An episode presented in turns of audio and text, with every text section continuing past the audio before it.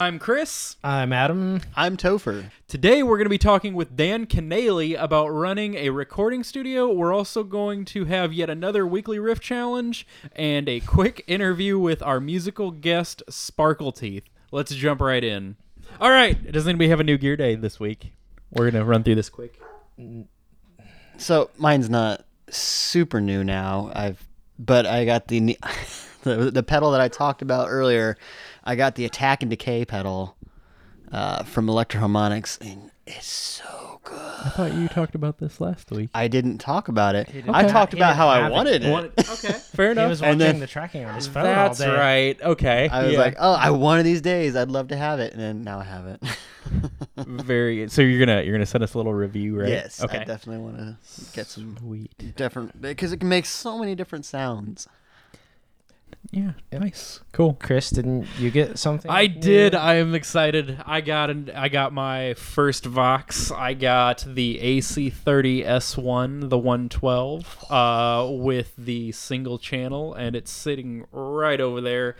Man, is it cool! Uh, It's so beautiful. It's a beautiful amp. Thank you. Yeah, I got it in the Loud. red, uh, the uh, limited edition red. So that's super cool. And then I got some new pickups for the guitar finally, and or for the Telecaster, and what- what was- they're not in that there. again? Oh, so I actually ended up getting two of them. I got a Lollar uh, specialty, and I got a Seymour Duncan SH1, which is a clone, or I gue- I guess it's like loosely based off of the, uh, what's his name? Uh, uh, I think last name is uh, Seth Lover. Yeah, Seth. Uh, Seth Lover. yeah. The Yes. Yes. Yes. So that's what it's based off of. Um, and then I got those into the Telecaster, and then realized I forgot to put a ground wire into the like go into the bridge. So that's it's not You don't working need yet. it. Yeah, it's just nothing but buzz right now. All right, so um, next uh, we're gonna do our uh, original riff challenge. You want to introduce us? Sure. Okay. So uh, today's original riff challenge, which I think Chris came up with actually, uh, is uh, you know, uh, what if Metallica had uh, lost their uh, frontman for the day and uh, happened to the only person around was Bob Dylan. So I'm super curious to see this. I, so really uh, need to- today is uh, Bob Dylan fronting Metallica. You, you ready for this? I'm It's bad. It's really bad.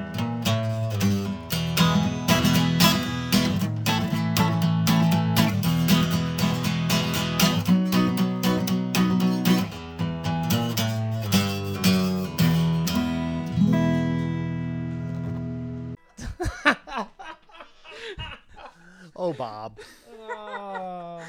He was just lost. That's all it was. what am I doing? He was- We're playing what? He, hit- he hit the right note. Where's my harmonica?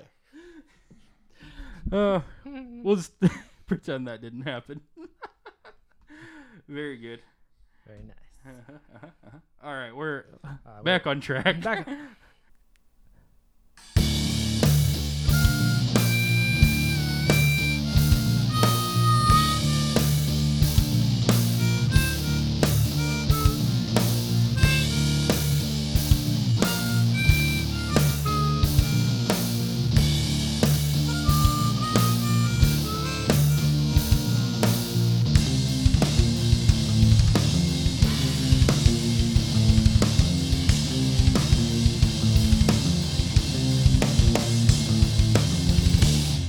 Well done.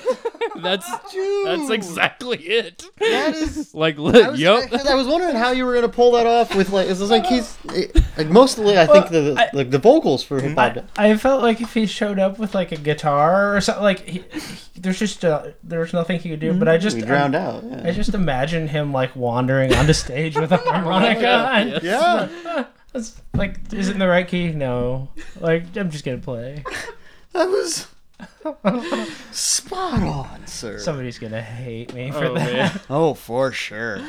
Oh, did, did, did that sound like sad but true in the background? Is that, that what you kind of kind of?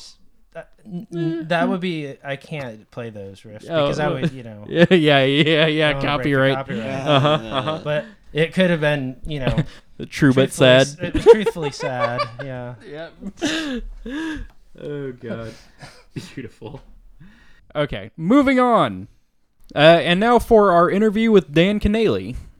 Hey guys, uh, this is Dan Kinnaley from uh, Chipped Tooth Audio, and we are talking to him about his uh, his studio here in Fort Wayne, and uh, we're going to ask him a few questions and kind of get some information about running a studio, building a studio, and just kind of all all that that entails. So, uh, how are you doing today, Dan?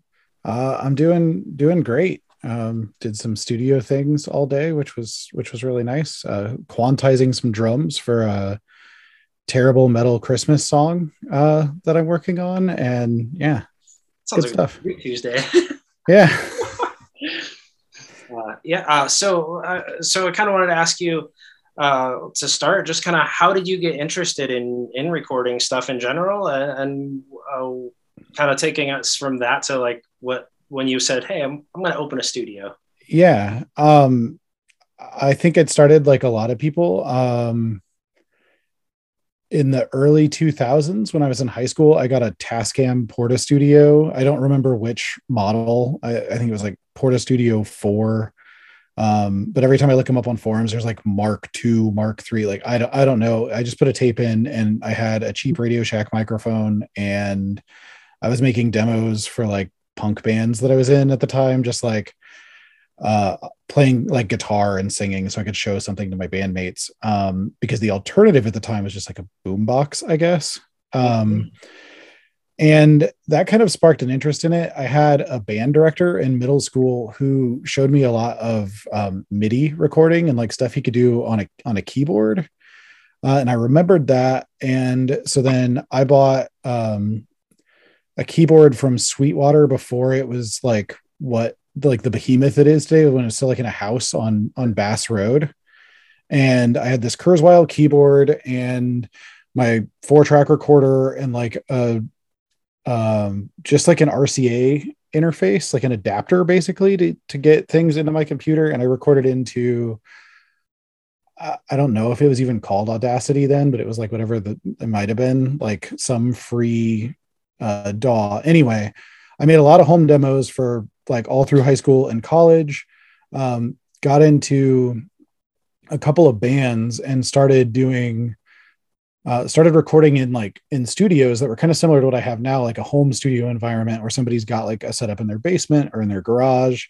And I thought it was fascinating, like just just the whole process. Um, and then I got got to work in a couple other studios here in town, like Digitrax before. I mean, I don't I don't know if Digitrax is still around, but I, I did some work there um, with Matt Riefler as an engineer, and um, then I, I worked. Uh, I made a couple records with Jason Davis at uh, Off the Cuff Sound, which is like a hundred percent analog studio, which is a really cool experience. And anyway, like the whole time, I was just like fascinated. Like I think the older I got, the more I realized that I was more fascinated by that than I am like playing shows like playing shows is great gigging is fun but like there's something really magic about making a record that like when you get to just like really focus on like how do you get the guitar to sound like like what is what is a, a marshall jcm 800 sound like compared to like a plexi or compared to a dual rec or a fender twin or or whatever? Like and how do we how do we like like on a guitar, you know, you're basically like in a lot of rock songs anyway, you're playing the same the same chord shapes, like whether you're playing a jazz song or a Tom Petty song or a death metal song. Like it's not that different, but like the gear you use, Yeah, right. the the microphone techniques, like whatever whatever you're doing, like can drastically alter the the whole thing. And I, I just found that fascinating. So uh then the pandemic hit and I couldn't play music out anymore, which is kind of how I was getting my my creative release. And I got really fascinated by uh, like home recording again. I was like, I should do this. And then um, I think I'm the kind of person that like I never do anything halfway. Like I don't think I do a lot of things, but as soon as I start like down a track, it's like this is just what I'm gonna do. and so I had like two years essentially while this has all been going on that I was like how invested in this can I get? And like, I'm not spending money traveling or going out to eat or doing any of those things, I was like, wow, you know, you save a lot of money and like a microphone's not that expensive. And then you're like, well, I talked myself into one microphone, I can talk myself into two microphones. And it just it just kept going. And then 20. and then 20, yeah, like what's 20 microphones? Like, can you really have too many SM57s? I would argue no. Yeah, you know, Agreed. being guitar player, yeah, like we're all it's like I at a certain point like gets I think microphones for me became like mm-hmm. guitar pedals too. It's like I need this and this. Yeah. Yeah. Yes. yes. like a, a 7B is basically just a really nice 57, but it's like a really nice 57. it's not that much more. You know, yeah. On the, the grand. Yeah, don't don't think about that. It's just a really nice 57. Yeah, there you go. Huh? Yeah so yeah I, I just got the bug um got really into it and then found people that needed records because i feel like i don't know if this is jumping ahead but uh i've, I've spent a lot of time in like punk and metal bands and making making music that's like not always something that like um uh, topher you might have some experience like i'm familiar with some of your projects like sometimes you'd go to work with an engineer in like a punk band and you want to make sounds that they don't think are right mm. or like they don't understand. And they're like why would you do that? Like why do you want to run your vocals through an old telephone and then blow them up even more with a rat pedal or something like that? And it's like because it sounds cool and it works for the music. You want that raw dirty sound. You want that yeah yeah like run vocals like, through a telephone and a rat pedal yeah. Like don't don't auto tune this like and you know like for sure. Yeah.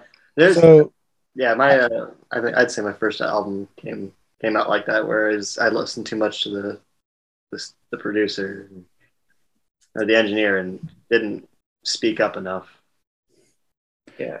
Yeah. And and like that has it like expertise has its place. Like there's there's that's good but i think that sometimes like especially in the kinds of music that i end up working like the the types of bands or musicians I end up working with like they just want someone that understands the kind of thing they're trying to do and is willing to work with them and like make that the best it can be. Like you know if if I get a band and they say we've never played to a click before. We've never practiced to a click. We don't know how to do that. It's like okay maybe we can try the click but if that's just not working then like let's just get like just treat this as band practice and we're going to do the best we can with this and i'm totally cool with you know having my name attached to that and like the imperfections that that come with it because the people listening to that kind of music listen to a lot of records recorded that way so it's not weird to them but it might be weird to somebody that only you know like somebody that worships steely dan not that there's anything wrong with steely dan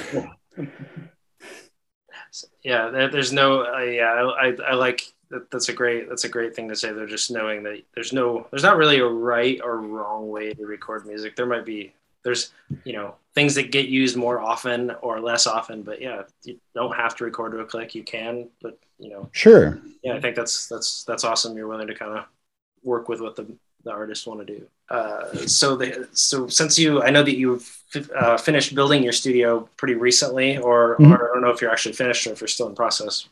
The but, the open breaker box is like it's it's almost there. It's like ninety percent there.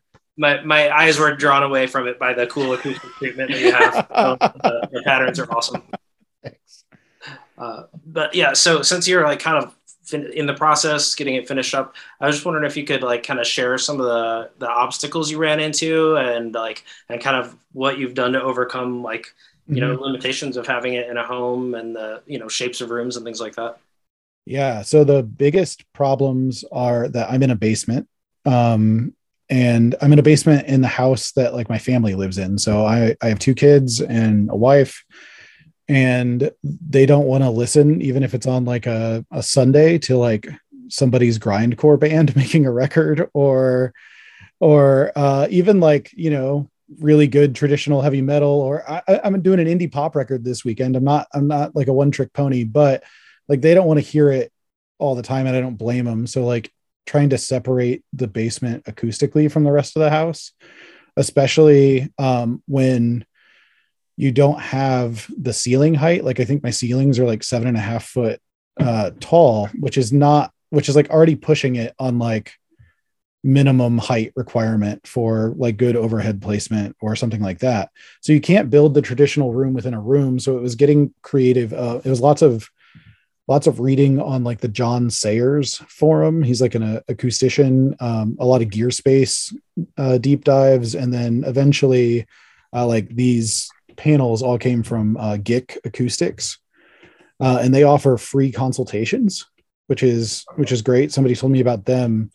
Um, the panels aren't the cheapest and you could probably just take their free advice and like build your own but i'm also terrible at building things so i i bought. But anyway it was um so the, the first big obstacle was isolating sound from the basement and that was just um i settled on building a double wall so like i'm sitting in my control room now. Um there was a wall between this room and like the rest of the basement.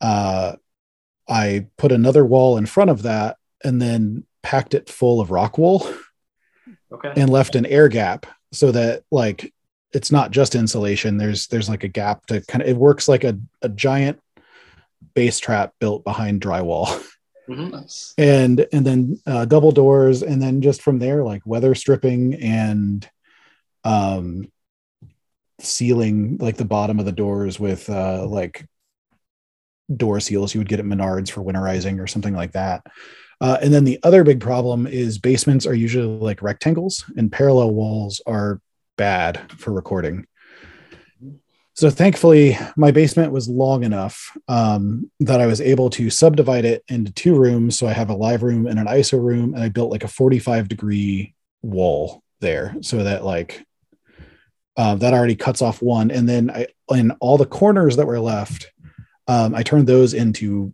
floor to ceiling bass traps and built those at an angle. And then uh, used um, acoustic panels to kind of cheat the parallel walls the rest of the way so that like I don't have like any actual one to one parallel walls. And then I was able to get away and in a good cloud over the drums like so th- those are the big things like um and and I think it can work for like anybody. Like if you just kind of like you don't need a space that was like purpose built to be a studio. You just need to like read up on acoustics because I think that once you um like eliminate parallel walls, understand uh like how bass traps work or how acoustic treatment works and like how to play to the strengths of your room. Like mine was really long, so I can still get a good like long drum room sound. Um uh and, and like I so yeah, I guess like play to the strengths of your room. Um try to separate the the sound from the rest of the house so you don't drive everybody crazy and then yeah that's it make up for the shortcomings of having seven foot tall ceilings in a rectangular room Yeah. Work with what you got. I, I, you know, you can make good music in any room if you know if you if you do a good job with it. It sounds like you're you're adapting well. yeah yeah i mean you could do the same things that i did in a garage or anywhere it's just eliminate those like parallel walls mostly and Do you have any? Do you have a, do you have a lot of uh, any problem with a lot of sound going upstairs? With I, I know what you said. You're Yeah, it's- up there and everything.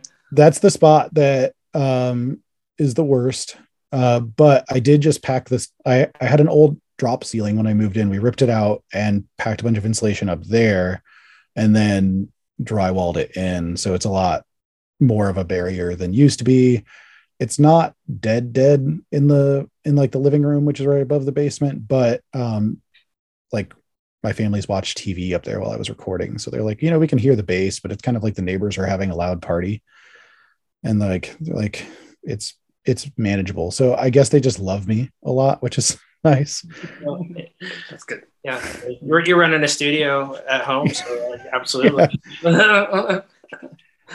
I I totally get it.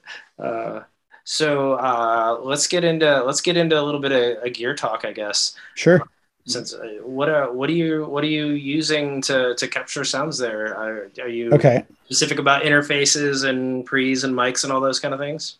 yeah so so kind of like everything i did with the construction i tried to get like the most bang for the buck um so I'm primarily a digital studio, but uh, I put all my money after after um, the construction and like trying to make sure uh, my space was acoustically sound, like the construction and the treatment, into uh, microphones. Um, so I can give like a basic rundown there, I guess. Uh, I've, I've got a couple here, like this uh, SM7B, I think is kind of a must for uh, modern rock vocals. Um, I've got uh, an Aston Origin that I use as a as a large diaphragm condenser um, for a variety of things. Great. Yeah, uh, my typical drum setup is, is is this what you guys want? You guys kind of want the rundown, or is this too much? Yeah, whatever you want to share. Okay, cool. Yeah, uh, typically like on on the drums. Um, uh, so I, I, try to go. I try to find budget things when I can. Uh, I have a pair of Rode M5s that are like a, a pair of con- like pencil condensers, and I use those for um, all all my overheads on my drum recordings because I think they sound great, and I don't think the price can be beat anywhere. It's like three hundred bucks for a pair of those. I think new, and you can How find them. for- yeah, I don't think I don't think there's anything better for the in the price range. Um, so I use those, and then like uh, an SE V7X instead of a, a 57, uh, about the same price. Um, it's SE Electronics instrument mic, uh, instrument dynamic, like a dynamic instrument mic. I use that on snare top, 57 on snare bottom. Uh, trusty AKG D112 as my kick um, kick in, and then I've got a pair of Golden Age Project uh, R1 ribbons. They're like their active ribbon mics. I use that as a mono room, and um, if I need a bigger room, I fake it with plugins because that's what plugins are for.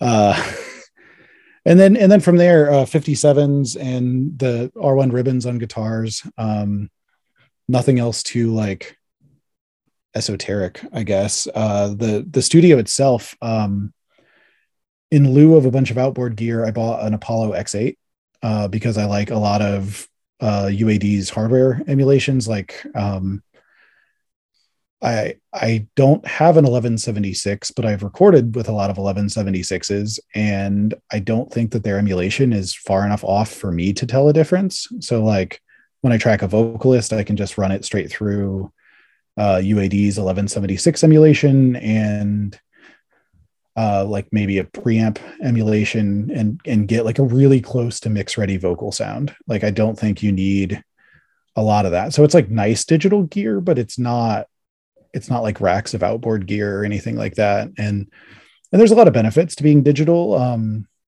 recall is one of them. Like I don't have to take pictures of where knobs and dials are on things, or like if I record one vocalist and then the band was like, well, we wanted this other person sings too but they don't sing as loud or they sing way louder, then I don't have to like change compressor settings and try to remember where the first person was at, like if we ever bounce back. Um, so yeah, and then a Mac M1 Mini, which I think is like the best best bang for your buck uh, as far as a Mac goes, because I'm a Logic guy. Um, I'm a Logic guy because I knew GarageBand because it was free, and uh, Logic made the most sense going like when I was trying to step up to like a I guess professional DAW, if you want to, if you want to call it that. Logic makes sense. Yeah. Mm-hmm. Yeah. Yeah. yeah. Uh, yeah. I uh, yeah makes I I get that. Yeah. Uh, it is sometimes easier. I think you're right. Uh, having having just having really good having a good hardware that and then just using really good plugins. I mean, you're cutting down on a lot of a lot of extra weight there.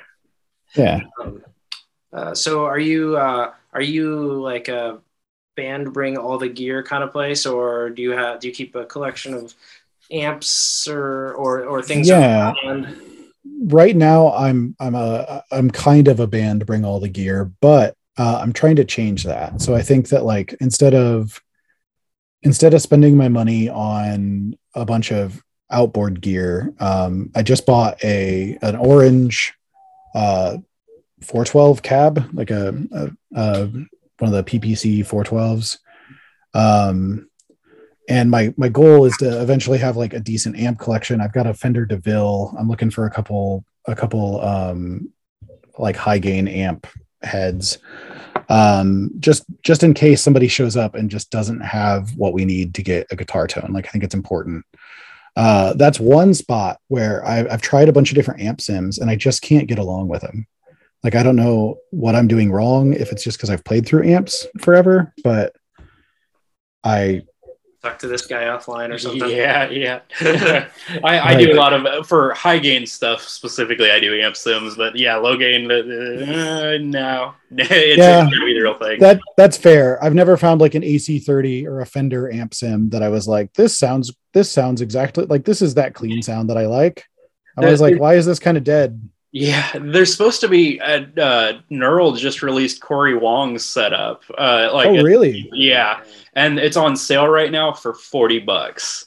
So, until, yeah, for Black Friday, like they're Okay. normally like eighty to hundred. So that might be one to check out, and it's entirely clean sounds. I think you might have sold me on an amp sim because I've like tried a couple of the neural. Um, I forget which one I had.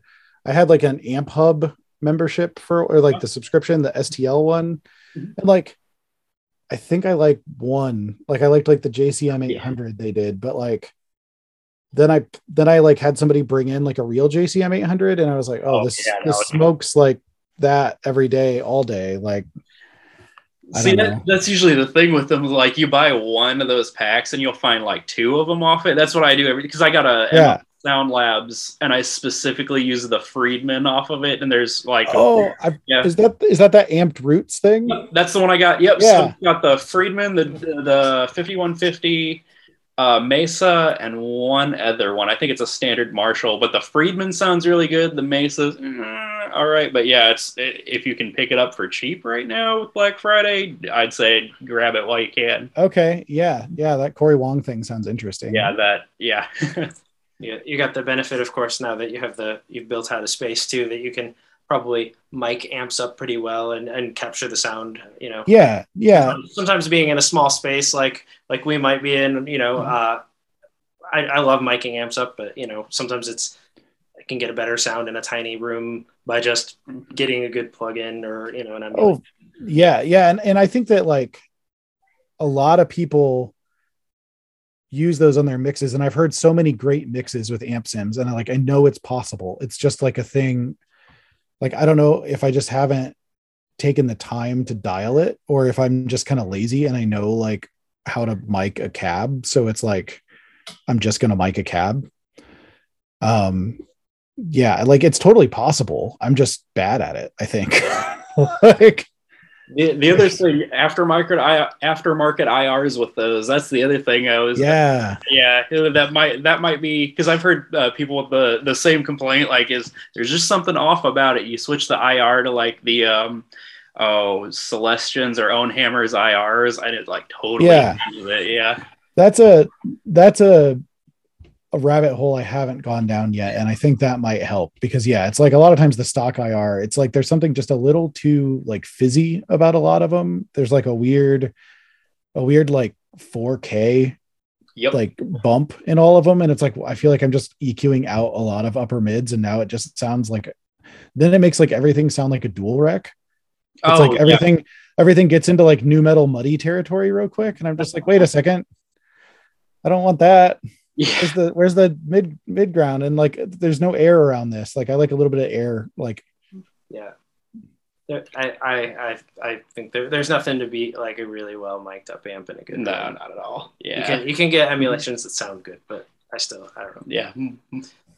Uh, so, uh, let's uh, let's get let's move on to another question for you here. Uh, let's uh, I think you kind of you kind of touched on what types of, of music and genres and things like that that you you that you work in a lot of the times, but uh, like. Uh, are there uh, any favorite bands and artists you've worked with so far uh, that Um, you're working on right now that you want to talk about? sure so uh one of my one of my favorites was this last weekend um a local guitar one of my favorite local guitarists um is a guy named mitch frazier. I don't know if you're familiar with mitch. I know Mitch. Yeah, like Mitch is Mitch has been in a lot of bands that I've always really enjoyed, and he's in this new project called Squirrel Cage that does like kind of grungy, sludgy, like 90s rock kind of stuff, but it's still like filtered through like he's a big like uh faces stones like 70s rock guy through and through which i think like makes sense because i think all those all those like 90s seattle bands were influenced by that stuff. Like that was kind of like let's do that but louder was kind of i think like the impetus behind a lot of that. So he's doing a project like that and um he's also a total gear nut. So he came by sunday with um an ac uh, a vox ac30 and i'm gonna get it wrong. It's like the name vintage it it's a marshall with the vintage in the name like I can't Google it because if I Google vintage Marshall, I just get like Vintage Marshall. every guitar amp. But it's like it was like manufactured in the early 2000s. He was telling me all about it, and I knew I should have taken notes. But like those sounded great. We did like six mics between two cabinets. So Oh. like my my typical approach is a 57 and a ribbon, um, just on on any guitar cab. I think it's a really good combination because the ribbon kind of balances out the like I don't know the brightness of the the 57. Like you get all the articulation from the 57, but a ribbon gives it some body. And then we did some like room mics too, because they're totally going for that like organic kind of like band in a room rocking out vibe. And I think that like I'm really excited about that one and I can't wait to finish it. And I think like if there was one thing I like to do, it's like not so mu- much genre uh, dependent to me. I just like I just like doing like I, I'm I've always been like a rock guy. So whether like whatever kind of rock we're we're getting down on, like I want to make like organic sounding rock records the best I can in a basement, like the kind of place that like somebody can show up and we can do it a bunch of different ways. Like we can build a record up from just the drums, or if somebody's like, we want to do four songs and track the rhythm guitar, the bass, and the drums at the same time. And like if you can nail the performance, like great, I'll throw uh, like I think when we did their basics tracking, we put um, the one guitar player plays through a Bassman, and we put the Bassman and uh, the AC30 in the same room, and we just tracked it. And this was all overdubs that we did, and like bleed be damned, like it's fine. Like lots of records were made that way. We can totally do it, and I- I think that like that's what I like to do. So like I, I work with a lot of metal and stuff, but the metal I'm doing, I'm not trying to do the like really hyper polished like modern djent or like metalcore production because like that stuff is cool. Um, it's never been my thing, and I don't think I do a very good job of it because like I just don't have like an encyclopedic knowledge of superior drummer libraries and like uh 10 clipping plugins to like really do it justice. that's fair. Uh, yeah, that's cool. I mean, I think it's it, that's that's awesome. I mean, the stuff uh, that you're working with a lot of music that you uh, you know, if it's stuff that you know, like you're gonna do, you know, like you're gonna do a great job, or you know, like at least you're gonna do a much better job if it's a style that you're into, because you know you're gonna be excited about working with it. Yeah. Yeah, that, that sounds like a really cool pro- uh, project with Mitch too. Yeah, yeah. So What's uh, so what's what's next for you? Sure. Um, uh, so I just launched a website and uh, there's not much there. I'm waiting on a few. I'm hoping like a few things I've worked on will drop in the next couple months so I can beef up the portfolio. I'm booking uh, sessions starting in March. Like I'm booked through March right now. I'm just recording uh, every other weekend for tracking sessions so that I actually have time to mix between. Um, because I'm doing like all my own editing, mixing, uh, the whole the whole thing. Um, so yeah, uh, I'm just gonna try to book as many sessions as I can in in 2022 and make as many records as as we can. Hope it goes well. Very cool. Sounds good. So you got any uh, anything you want to plug or any where, where can we find you? I guess, or do you want to Sure. advertise that out? yeah, uh, yeah, I've got I've got a website, um, chippedtoothaudio.com. Um, people can find me there. They can also send an email at dan at chippedtoothaudio.com. And if there's something they they want to work on, um, yeah, go ahead and advertise it out. And Sweet. yeah, well, Yeah, we can put uh, put all of your all your stuff down our, our description thing, uh, Cool. so that way folks can find you. And yeah, Cool. yeah, I appreciate it, guys. Thank you. yeah. Thanks for thanks for uh, doing this for us today, Dan. I appreciate it. Yeah, thanks, man. We'll we'll talk to you later. Great talking to you. Yeah, have a good one. See ya. Hey guys, just wanted to jump in here and let you all know uh, we're changing up the format a little bit for how we do musical features. Um, so from uh, this episode going forward, um, uh, we're gonna have our musical guests um, send in a video talking about how they uh, ab- about the song that they submitted and the song that we're featuring. If you'd like to be featured on the show, uh, hit us up, reach out to us at woodwirewatts at gmail.com. That's woodwirewatts with an S. Uh, this week's musical feature, along with being our topic guest, is also Dan uh, with his project Sparkle Teeth. The, so the next clip you're going to see is going to be him talking about that. Remember, if you're watching this on YouTube, uh, you won't get to hear the featured song, and that's just because of YouTube's copyright issues. Go down to the link in the description to hear it, or jump over to the audio version of our podcast on Spotify, Apple Music, or wherever you wherever you listen to your podcasts at. Again, we hope you enjoyed the topic interview with Dan. Uh, and now to the music feature. Hey everybody, it's Dan Kinnaley. Uh, I have a solo project called Sparkle Teeth, and earlier this year I released an EP of fuzzy alt rock jams inspired by some of my favorite 90s bands. Um, and I struggled a little bit with figuring out how to promote it because of the pandemic. Uh, so I settled on filming a like live playthrough of the songs and recruited some of my favorite local musicians. Uh, Bambi Guthrie handled all the filming at one of my favorite local venues, the Brass Rail, and we recorded everything using the mics they had on hand through their uh, Behringer X32 console and into Logic.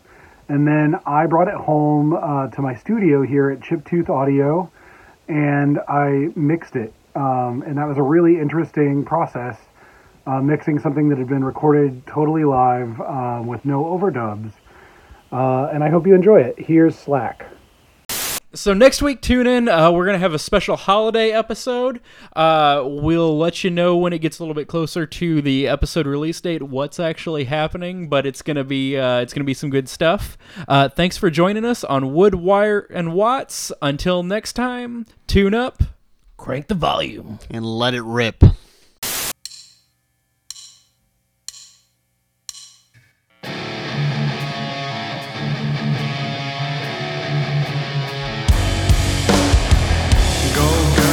What's got you feeling down